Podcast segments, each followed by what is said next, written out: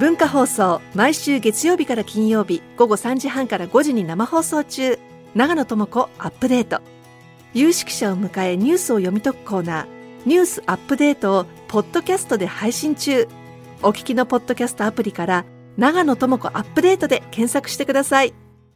大竹のもっと言いたい放題。今日はジャーナリスト青木治さんのコラムです。はい。えー、とちょっと前の話になりますけれども、でも皆さんご記憶だと思うんですけれど、あの東京の上野に、まあ、本館がある国立科学博物館、はい、まあ科博なんて言われますけれども、僕も子供の頃に行ったことありますけれども、そのまあ、ご存知の通りあり標本とか資料とかのこの維持管理費用がこう不足してるっていうんで、ネット上でクラウドファンディング、まあ、始めたんですね。でこうメディアも各メディア伝えてますけれども開始から9時間ぐらいで、えー、目標額の1億円突破と。で、はい、今現在僕そのサイト見てみて6億7千万円くらい。結構集まった。すごいんですよ。うん、すごいいやよかった。素晴らしいっていう話じゃないですよね。当然ですけれども。うんまあ、ある意味でそのこう国立でこれ最大級なんですね。あの国あの国立の博物館の中ではこの歴あの科学というのは最大級、はい、つまりこの国で最大級の国立の博物館が、うん、ある意味で博物館のレゾンデートルとも言うべきこの標本とか、うん、その収蔵品の維持管理、こうかなり金かかるらしくって、要するにこう温度とか湿度とかきちんと管理しなきゃいけないから相当かかる。その収蔵品の管理維持すらできないっていうのはそれがクラウドファンディングってちょっと不安になっちゃうよね、うん、だからこんな一時的なもんだしもちろんね善意を寄せた人たちはもちろん偉いけれども、うん、毎年でずっと続けていかなきゃいけないんだ、ね、そうなんだだからこんなもの本来国が出すべきものをこんな状況になって大丈夫なの？っていうふうにやっぱり思うべきなと思うんですね、はい、それでちょっと調べてみたんですけどいろいろ、あのー、こう各国、まあ、いわゆる先進国と言われているような国々でこの文化予算っていうのはどうなってるのかっていうのを調べてみたら、これがまあまあ大体予想通りの結果。あの東京新聞で斉藤美奈子さんも少し書かれてましたけれどもコラムで、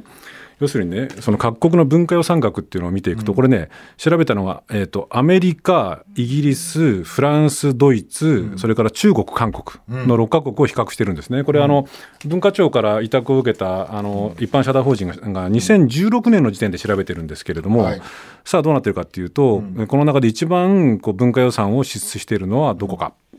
フランス。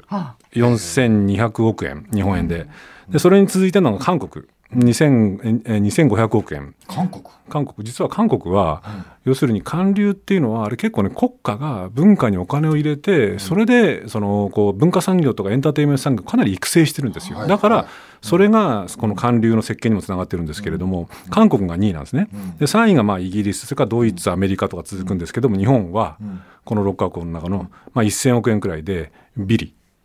最下位最下位、で各国の文化文化予算、これ、まあ、国の規模もあの財政規模も違うから単純に比べられないんで、各国の文化予算が国家予算に占める割合っていうものの比率で調べると、これ、トップは韓国。で2位がフランス、でドイツ、中国、イギリスときて、アメリカが実はね、あのね0.04%でビリなんですけれど、はい、日本は、えー、0.1%でこれはブービー。下から2番目と、はいはい。はい、つまり出してる額もビはビリ、うん、でそのこあの国家予算に占める文化予算の額っていうのはブービーと、まあ、アメリカあれじゃないの、うん、だからその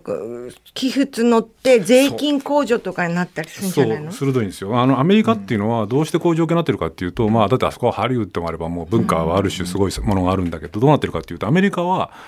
あの、まあ、主な理由としては文化っていう人間の思想とか心情とか価値観に直結するものに政府がそんな金出して口出すべきじゃないっていう考えに基づいていてだから室さん言う通りその主な博物館とか美術館ってあの非政府方式でその運営されてるんですよ。あのニューヨーク近代美術館なんかもそうなんだけど。でだから寄付でやってるんですよ。でこれ多分控除がすごいあったりするそうなんですよ控除があるんですよ。でこれ今あのあの持ってきたんだけれどこれグラフですけどね、ちょっと説明すると、この上の方のグラフっていうのは、政府が出してるお金、アメリカ少ないんですよ。で、日本もめっちゃ少ないんですけれども、だからフランスとか韓国はたくさん出してるんですけれども、アメリカはこの政府が出してるお金はめっちゃ少ないんだけど、寄付がなんと、これ2012年の資料なんだけど、20兆円集まってる。20兆 ,20 兆円。で日本はどうかっていうと、政府も金出さない寄付もほとんどないっていう一番最悪のパターンすいません。っていうことなんですね。政府は金出さない、うん、寄付もない。ない。でねって考えると、うん、その今回の話っていうのは、うん、もしかすると、そのフランスと、まあ、フランスなんかは国家が主導して、まあ、フランスってもともと中中央集権的な国なので、フランスは国家が主導して文化産業っていうのを育成文化を育成するんだってやっていて韓国も同じように特に民主化後は政府が主導して官流のもととなるようなところにお金を入れてると。いう状況なんだけれども日本はこれひょっとするとアメリカ型に今度寄付型に移行する今回のねクラウドファンディングが兆候なのかなっていうふうに思いたくもなるんだけど、ごあのご想像の通り全くそんなことなくて要するに今回の日本のケースっていうのは、率直に言えば、政府も金出さない、お金がない、文化政策貧困。だからその先進国の中でもほとんど微血しか出さないっていうような状況の中でやってるわけ。先進国のあの大きい企業ってさ、倫理観みたいなの問われるからすごくその稼いだら寄付してどこに寄付してるかっていうのも込みで CM っていうか宣伝広告になったりするけど、だからさっき室井がね CM 中にしたみたいに東京電力は東京電そうだ、ね、電気代ただにしてやるよっていうね、っていうこともあり得るんだけど。管理ですごい電気代かかるんだから、うん、だからこの国の現状っていうのはだからそっちに行くわけでもない、政府も金出さない。でしかも問題なのはこれ皆さん覚え出してほしいんですけれど要するに国立最大級の博物館が維持管理費用標本の維持管理費用しかこう貧するような状況でくらい金出してないのに、例えば文化だけじゃないですよね。例えば学術あるいは芸術芸術なんかに、要